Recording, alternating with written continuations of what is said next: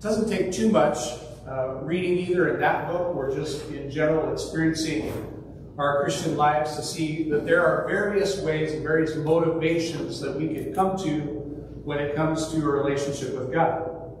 And unfortunately, one of them is, is to be rather selfish. And selfish people are all around us, and so it shouldn't surprise us too much that we run into selfish people within the church as well. And selfish people aren't much fun to be around. They just aren't. But while they're not fun to be around, it can be fun to kind of poke a little fun at selfish people. And as you know, I like to tell a few jokes to kind of lighten the mood at the beginning. So I thought I'd tell some jokes about selfish folks, so we can we can have a good laugh at them. Now, first of all, we've got a lot of good singers in this group. Do you know how to tell if a singer is selfish? You can do so just by listening to them warm up. Me, me, me, me, me, me, me, me. How does a self-centered person screw in a light bulb? They hold the light bulb in the socket and wait for the world to revolve around them. Okay? Now in high school, uh, I haven't told you much about my earlier years, but in high school, I dated a really selfish girl. She worked in a bakery. She was so needy, I ran out of dough. She sure knew how to get a rise out of me. Oh, okay, okay. I, I, I knew that that particular joke was only half baked. But maybe I should stop telling jokes on others. After all, I have my own issues. Um, like when I go to the gym, there's a sauna. I don't like a good sauna, but I, I don't like to use it unless I can have it all to myself. That's right, I have selfish steam issues. Anyone out there yet begging that I'll stop with the jokes on selfishness? Yeah, I saw at least one hand. Okay, just one more. Well, on second thought, I think I'll keep it to myself. Whether groans or guffaws or very polite chuckles, thank you, I appreciate that. The foolishness of being selfish makes us smile a bit when we see that error in other people. But selfishness can it can distort a person's perspective enough that they end up doing some pretty funny things, things that we can laugh at. However, when we see that self-centeredness in ourselves, when we uh, reflect on our own behaviors and we see that in our own spirits, we're much less likely to laugh it off, especially when we realize that many Christians behave selfishly when it comes to their relationship with God. How often do we come to a choice in life between what God wants and what we want? And what happens when those things are in tension with one another? What will be our choice? If we want to truly experience God, we will need to make the choice. We must determine to be God directed and be God centered. Got to determine to be God directed and God centered. And sometimes it's it's not so easy to determine when our motivations are self-centered or God-centered. So I'd like to just kind of as an exercise with you run through a few biblical scenarios and practice our discernment skills. Okay? So this is going to be a little audience participation. In the following situations, I want you to tell me which you think is a self-centered action and which is a God-centered action. First, it makes sense to start off in the Bible at the very beginning. So Genesis 2, starting at verse 16, and then into chapter 3, verses 1 through 7, we get this picture of Adam and Eve in the garden. A beautiful garden where they could eat anything, they could have anything they possibly want, except God told them not to eat of the tree of the knowledge of good and evil. But Eve saw the fruit and thought to herself, hmm, that looks pretty good for gaining wisdom. And she ate it, and she gave some to Adam, and he also ate. Now, having wisdom isn't such a bad thing, knowledge of good and evil, right? So was her action selfish or God-centered? What do you think? Selfish. Selfish. Why, why was it selfish? Because God already told her not to eat of that. Yeah. Or him not to eat of that. She had the wisdom she needed. She had the wisdom she needed and the relationship with God that that hopefully she, she could have trusted him. And Adam too. Adam does not get off the hook just because she's first. says the Bible says she, he was right there with her. So she plucked it, jumped, gave it to him. So yeah. All right, second, all right, so Adam, Adam and Eve, selfish decision, not God-centered. All right. Second, Potiphar's wife. Right, Potiphar in Genesis 39. Potiphar's wife begged daily for Joseph to have an affair with her. And he told her that he couldn't do such a thing because it would be a sin, not just in their relationship, but a sin against God. So she arranged a situation that would trap him and try to coerce him into this relationship that she was seeking. Seeing no other option, Joseph flees the room when she's kind of attracted, and subsequently he goes to prison rather than giving in to temptation. So is Joseph's action selfish or God centered? God centered. God centered. Because he could have had his fun with her and got away with it, probably. Right? Yeah. And as far as we know, the situation that she set up was between just the two of them, and he could have thought, who's going to find out? But he knew that, that God, and he knew. And so he made the decision that was God centered. All right, third and last for, for this, uh, this little interaction that we're having here. God promised to give the land of the Canaanites to Israel. So we find in Numbers 13 and 14 that Moses, an individual that we spent some time focusing on and, and will in this book, Experiencing God, Moses sends 12 men into the promised land to explore it and to bring back a report. Now, the land promised to be terrific for growing crops and providing for all their needs, but the problem was that the people that lived there already who inhabited that land were really intimidating in their size and their strength. So 10 of the spies, 10 of the 12, gave the report that said, you know what, we can't attack these people. They're way stronger than we are. But the other two, Caleb and Joshua, they said, if the Lord is pleased with us, he will lead us into that land. Don't be terrified or afraid. Now, which approach to the task at hand was self-centered and which one was God-centered? The 10 or the 2? Which one, which, let's start with self-centered. Which one was more self-centered, the 10 or the 2? The 10. The ten. Is what were they, what were they concerned about? Myself.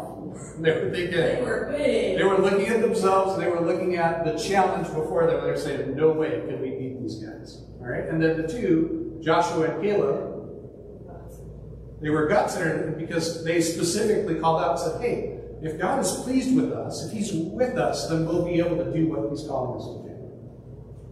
You see, it's not the seriousness of the task, or the people involved, or the results even, really, because, you know, Joshua, or, yeah, Joseph gets thrown in jail as a result of the decision he makes.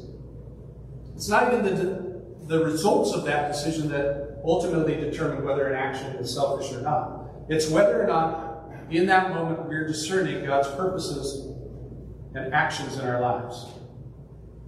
The important key to discernment and experiencing God's presence is that we must focus our lives on God's purposes and not our own plans.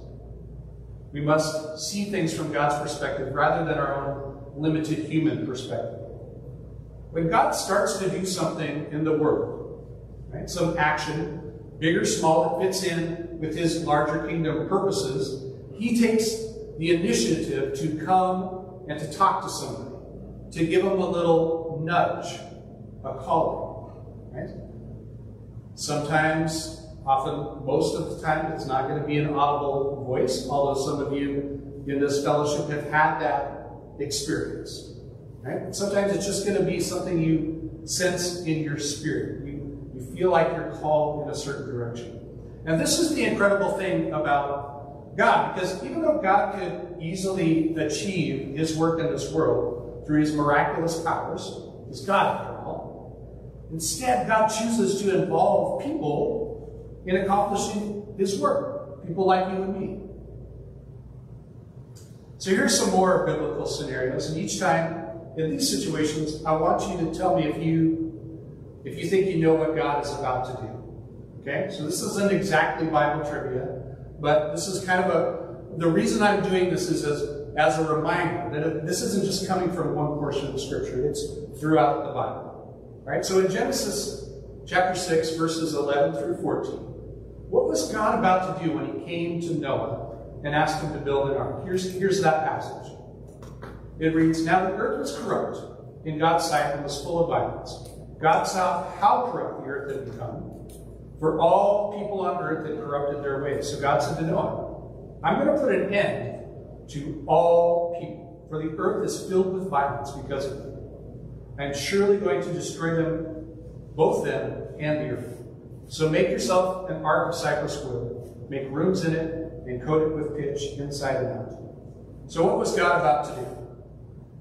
And the flood. He's about to send a flood, right? But not like right away, not next week. It was going to take some time. And Noah was being asked to do what? Build a humongous ark, right? Be weird. No one. Be weird. Nobody else is building an ark, right? He was asked to be do something strange, to be called out to do. I'm I'm I'm fairly sure that this concept of an ark did not did not exist before God calling him. So I'm sure Noah maybe Noah's first response is, "What's an ark? Yeah. Like, what are you talking about?" All right. How about how about in Ezekiel? We read this passage earlier in the service. What was God going to do through Ezekiel when he called him? In Ezekiel 2, verses 1 through 6, you've got it there in your bulletin, but I'll, I'll remind you. It says, He said to me, Son of man, stand up on your feet, and I will speak to you. As he spoke, the Spirit came into me and raised me to my feet, and I heard him speaking to me. He said, Son of man, I am sending you to the Israelites, to a rebellious nation that has rebelled against me. They and their ancestors have been in revolt against me to this very day. The people to whom I am sending you are obstinate and stubborn. Say to them, This is what the sovereign Lord says. And whether they listen or fail to listen, for they are a rebellious people, they will know that a prophet has been among them. So, what was God about to do? What was God about to do with Ezekiel? Does that sound like a fun assignment? No, it doesn't sound like a fun assignment. It's not like it's, it's not even really like Jonah's assignment, right? Where Jonah didn't want the Ninevites to repent, but they did. You know that God moved powerfully through him, and even though Jonah was upset about that, it would have been exciting to see God move in that way. But here, here's Ezekiel, he's basically setting up. He says, "You know what? They're a really rebellious nation. They're not listening to me. They're not going to listen to you. But I want you to say, Thus saith the Lord,' so they'll be kind of without excuse." So he's getting ready to use Ezekiel to be his voice of judgment to the nation and to its leadership, eventually leading to the conquering of Israel in 586 BC and its people going into exile in Babylon. Not a great assignment, if you ask me. All right, last one. How about Acts 9 1 through 16? That's the, the passage that Randy read about Saul's conversion. Saul becoming Paul. Says, Meanwhile, Saul was still breathing out murderous threats against the Lord's disciple. He went to the high priest. He asks for letters, all right, gives him the authority. Go into Damascus, round up those that are called the Way, right? That was the first name for that, that Christian uh, group. And as he's on his way to Damascus, the Lord knocks him off his horse. Literally knocks him off his high horse. He's on the ground. He's called. He's struck blind. He's told what to do next, all right, to go into town and seek out a disciple named Ananias. The Lord calls to Ananias and kind of lets Ananias in on this plan that, that God is doing with, with Saul. And Ananias at first says, Lord, you know what? I've heard the reports about this man and all the harm he's done to your saints in Jerusalem. He's come here with authority from the chief priest to arrest all who call on your name. But the Lord says to Ananias, Go. This man is my chosen instrument to carry my name before the Gentiles and their kings, and before the people of Israel. I will show him how much he must suffer for my name. So, what was God about to do when he came to Saul, later named Paul, on that road to Damascus? What was God's plan? What does he say? I'm going to use Saul to do what? To preach to the Gentiles, to reach out to the Gentiles, to let them know that they are part of God's plan as well as the Jewish people, and thus kind of take the gospel to the world. So, what do we learn from all this? Right? Is this just kind of happy Bible quiz time? No, I don't think so. I think we learned that there really wasn't anything that Noah or Ezekiel or Saul had to do in order to be used by God. They're kind of the recipients of God's plan. And, and they respond either by accepting it or rejecting it. Did God have, did they actually, did they have any idea what God was calling them to, what God was up to in that moment, do you think? No. No, I don't think so. I don't think they had any idea. So we learn this from the Bible, time and time again. That discernment, right, if we're trying to figure out which way to go, where God is calling us, the discernment should be focused on listening to what God is about to do. What is God about to do? What's the what's the next thing? We don't sit down and dream what we want to do for God and then call God in to help us accomplish whatever we dreamed up. The pattern in Scripture is that we submit ourselves to God. We submit ourselves to God, and then we wait until God shows us what He's about to do, or we watch and see what God is doing around us and join with Him in what He's already doing. In this, we are submitting ourselves to God's plans, not trying to force upon the Lord our plans. In other words, our focus needs to be on following God's ways. That discernment is ultimately about perceiving what God is doing around us and joining God in that work. Now, this was my approach, for better or worse, when I first came here to Desert Springs. I asked myself, what is the Lord already doing amongst these people? How can I encourage them to use their gifts and to be the best version of themselves right now? Not, not at some point in the future, but right now. Where do we start? I attempted to discern these first steps through meeting with you and talking with you, uh, praying and listening and seeking, all the while remaining in the Word of God for grounding and for purpose. And this is what led us to our partnership with CDA in a more significant way, and our present study as well in experiencing God. None of this was my idea. I didn't have this dreamed up in January or February. It was just kind of looking to see where God was already working and stepping into that. And I hope you're encouraged by that. I hope you're encouraged by that. That's not that it doesn't hit you as like, oh man, he's just making this up as he goes. But that but that it's it's not just me preaching something, but hopefully it's us living into this these concepts together. That if we're going to be the church God is calling us to be, right? You hear that even in that description. If we're going to be the church God is calling us to be, then we have to be listening to God and confident that we're able to discern when it's God and when it's not.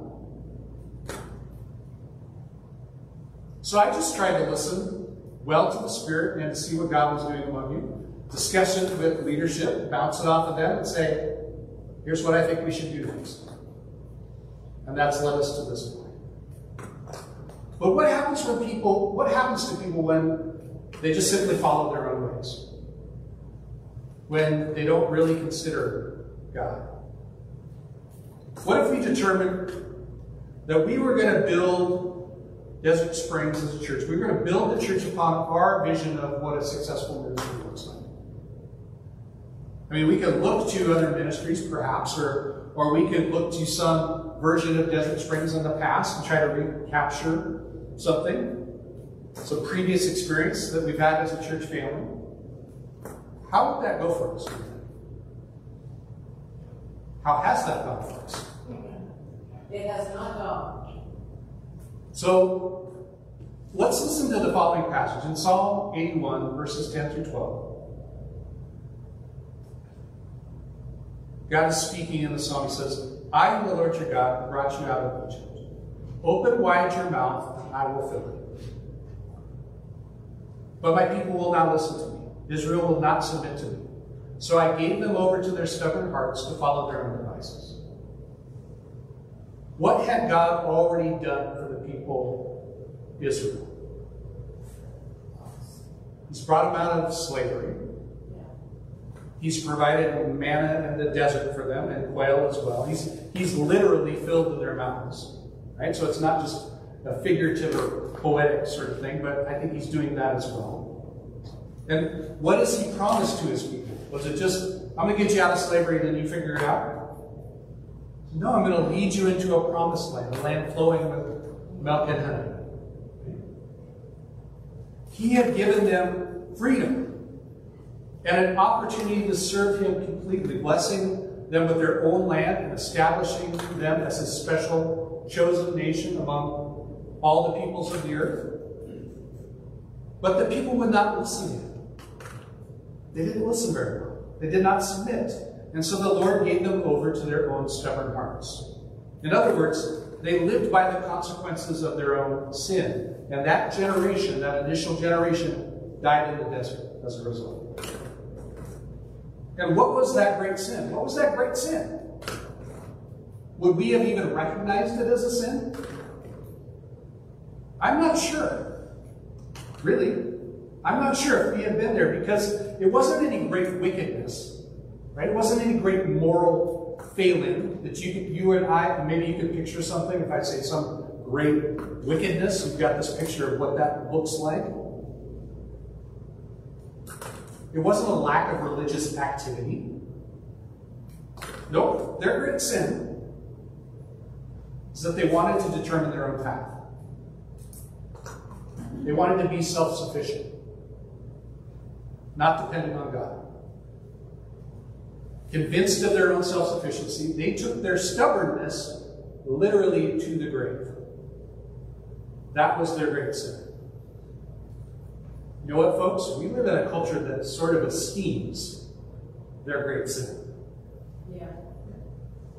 Right? Do it yourself. And so, so sometimes we are, we're swimming in this water, we're breathing this air, we're moving in this culture, and we don't even realize that the degree to which we've been affected by it.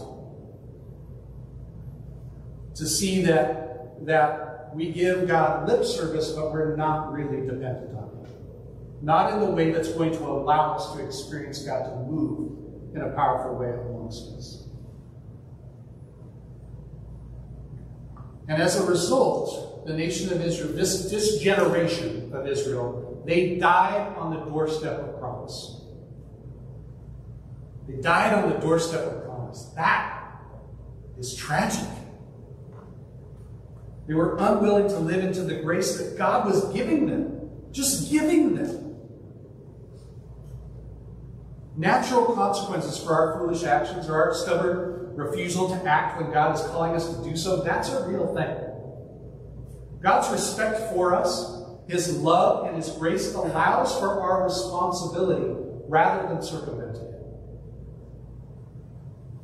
And when we experience those natural consequences for foolish actions or lack of action, when we feel like God is calling us to do something,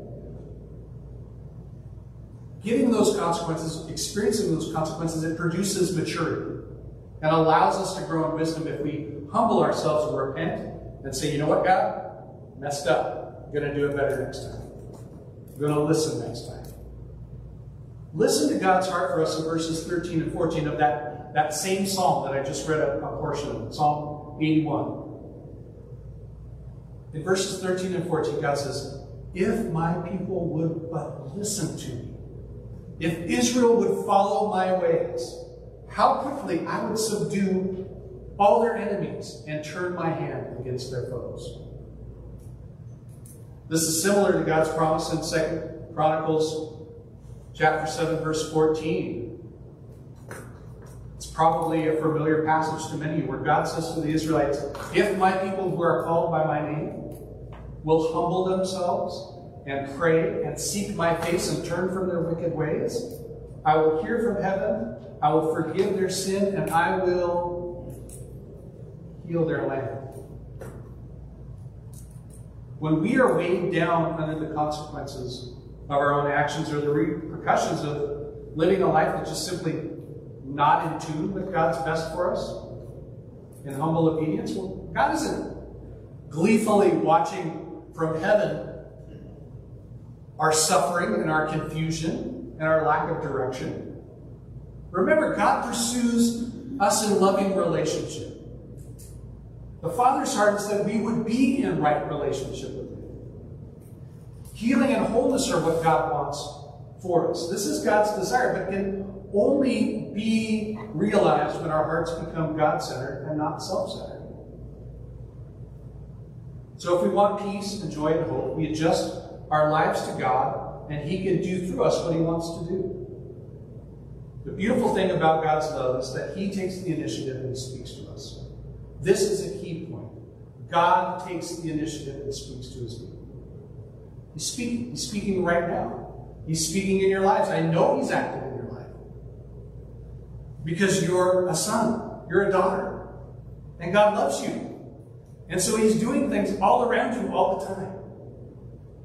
Blackaby and King illustrate this point well in their book Experiencing God by telling the story of George Mueller. Have, have you guys have you seen the story of George Mueller in your reading yet? George Mueller is he was a pastor in England during the 19th century. And he was concerned in looking around at his culture and at the church that God's people had become very discouraged. They were no longer looking for God to do anything unusual. It was pretty melt toast sort of thing. They no longer trusted God to answer prayers. They had so little faith in the first place. So God began to lead George to pray. George's prayers were for God to lead him to a work that could only be explained as an act of God. George wanted the people to learn that, that their God was a faithful prayer answering God. And he came upon that verse in Psalm 81:10 that we read today. Open wide your mouth and I will fill it. God began to lead him into a walk of faith and became an outstanding testimony to all who hear of his story. When George felt led by God to do some work, he prayed for resources that were needed. Prayed for the resources that were needed. And then what did he do? Did he buy a billboard and put it up and said, This is what I need, run an ad in the paper? He didn't tell anyone. That's what he did. He prayed about it privately and he didn't tell anyone. He wanted all to know that God had provided for the need only in answer to prayer and faith. Not through a cunning marketing campaign, not through harassing members of the church until they gave more, but as an answer to prayer. During his ministry in Bristol, George started with uh, he started the Scriptural Knowledge Institute for distribution of Scripture and religious education. That was one of the things that he got going. He also began an orphanage. And at the time of his death, George Mueller had been used by God to build four orphan homes that housed over 2,000 children. Over 10,000 children had been provided for through those orphanages.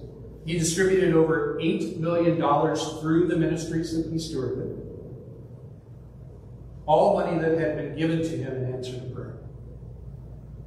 When he died at age 93, his worldly possessions were valued a grand total of $800. How did he know to do the will of God?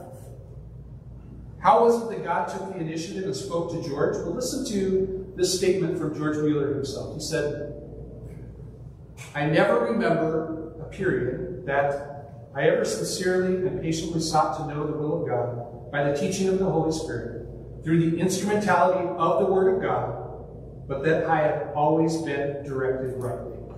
But if honesty of heart and uprightness before God were lacking, or if I did not patiently wait upon God for instruction, or if I preferred the counsel of my fellow men to the declarations of the Word of God, I made great mistakes. So, what helped George Mueller know God's will? Three things. He sincerely sought God's direction. He waited on God until he had a word from God, felt confident about it. And then he looked to the Holy Spirit to teach him through the Word, the Bible. And he also knew things that led him to make mistakes, which were lacking in honesty of heart, right? being insincere, lacking integrity. lacking an upright life, uh, an upright life in Christ, entertaining sinful thoughts, deeds, and attitudes, being too impatient to wait for God, saying, "All right, I felt called by God called me to do this. I've given you a period of time. Now I'm just gonna, I'm gonna go charge out and do it." And then preferring the counsel of men over the declaration of Scripture. So how do we know that the Lord will speak to us? All right, it's great. George Mueller, right? All those years ago. People in Scripture, that's wonderful. How do we know God's going to speak to us? How do I know God's going to speak to me? Listen to what Jesus says in the following passages. John 14, 26. But the counselor of the Holy Spirit, whom the Father will send in my name, will teach you all things and will remind you of everything I've said to you. John 16, verses 13 and 14. But when he, the Spirit of truth, comes, he will guide you into all truth. He will not speak on his own, but only speak what he hears. And he will tell you what is yet to come. He will bring glory to me by taking from what is mine and making it known to you. So God promises to make himself known to us, to reveal his thoughts, to show us what he will do. By the ministry of the Holy Spirit in our lives, he guides us, teaches us, encourages us, leading us as the good shepherd. An image of Jesus Christ that we explored here at Desert Springs in April. I want to close out our time by reminding us of the principles we learned from John chapter 10 and how we discern the voice of Jesus calling. In John 10, verses 2 and 4, we read, The man who enters by the gate is the shepherd of the sheep. The watchman opens the gate for him, and the sheep listen to his voice. He calls his own sheep by name and leads them out. When he has brought out all of his own, he goes on ahead of them, and the sheep follow because they know his voice. And later in John 10 14, Jesus states, I am the good shepherd. I know my sheep, and my sheep know me. You see, the key to knowing God's voice is through nurturing that love relationship with Him. There's no formula. There's no formula to knowing God's voice, no step by step application that applies to everyone at all times and all places, because knowing His voice comes as the result of intimate and loving relationship with Him. Your relationship to God is going to look different than my relationship to God, because you're a different individual than I am. God doesn't want us following formulas and trying to discern His will that way. He wants a loving and intimate relationship with you and with me. He wants us to depend on Him alone. So hearing God has nothing to do with a method or a formula, but has everything to do with relationship. So ultimately, what we come down to is the issue of who is truly the Lord of our lives? Who is truly the Lord of our lives? And the issue of lordship is, is control. We show God He has control of our lives by listening and obeying the smaller promptings. To call a friend, to reach out to a neighbor, but whatever the Lord lays on our hearts. If we want to be used by God for great things, we need to be faithful to Him in the small things. To experience a dynamic relationship with God, we therefore need to be looking to God, listening for His voice, and seeing where He is at work. After seeing where God is working, then, we adjust our lives to what He wants and humbly serve God as servants to His will for His purposes in this world. Will you pray with me?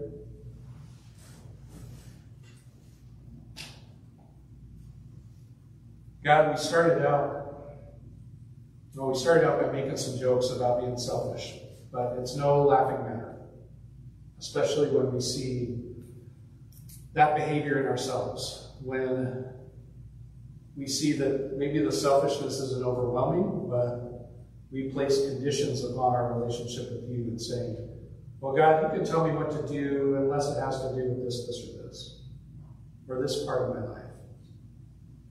Or you couldn't possibly be calling me to do X, Y, or Z.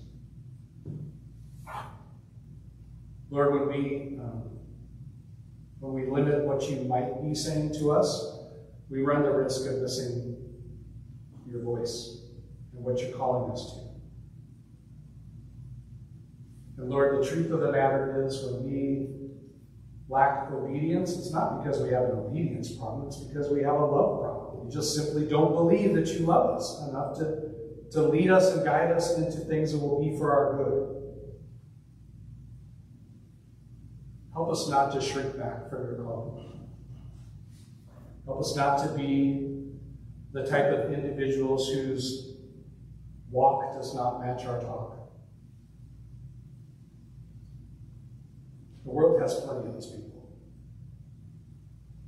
What it needs is you. And the world needs to see you moving in and through us. That would be our hope, Jesus.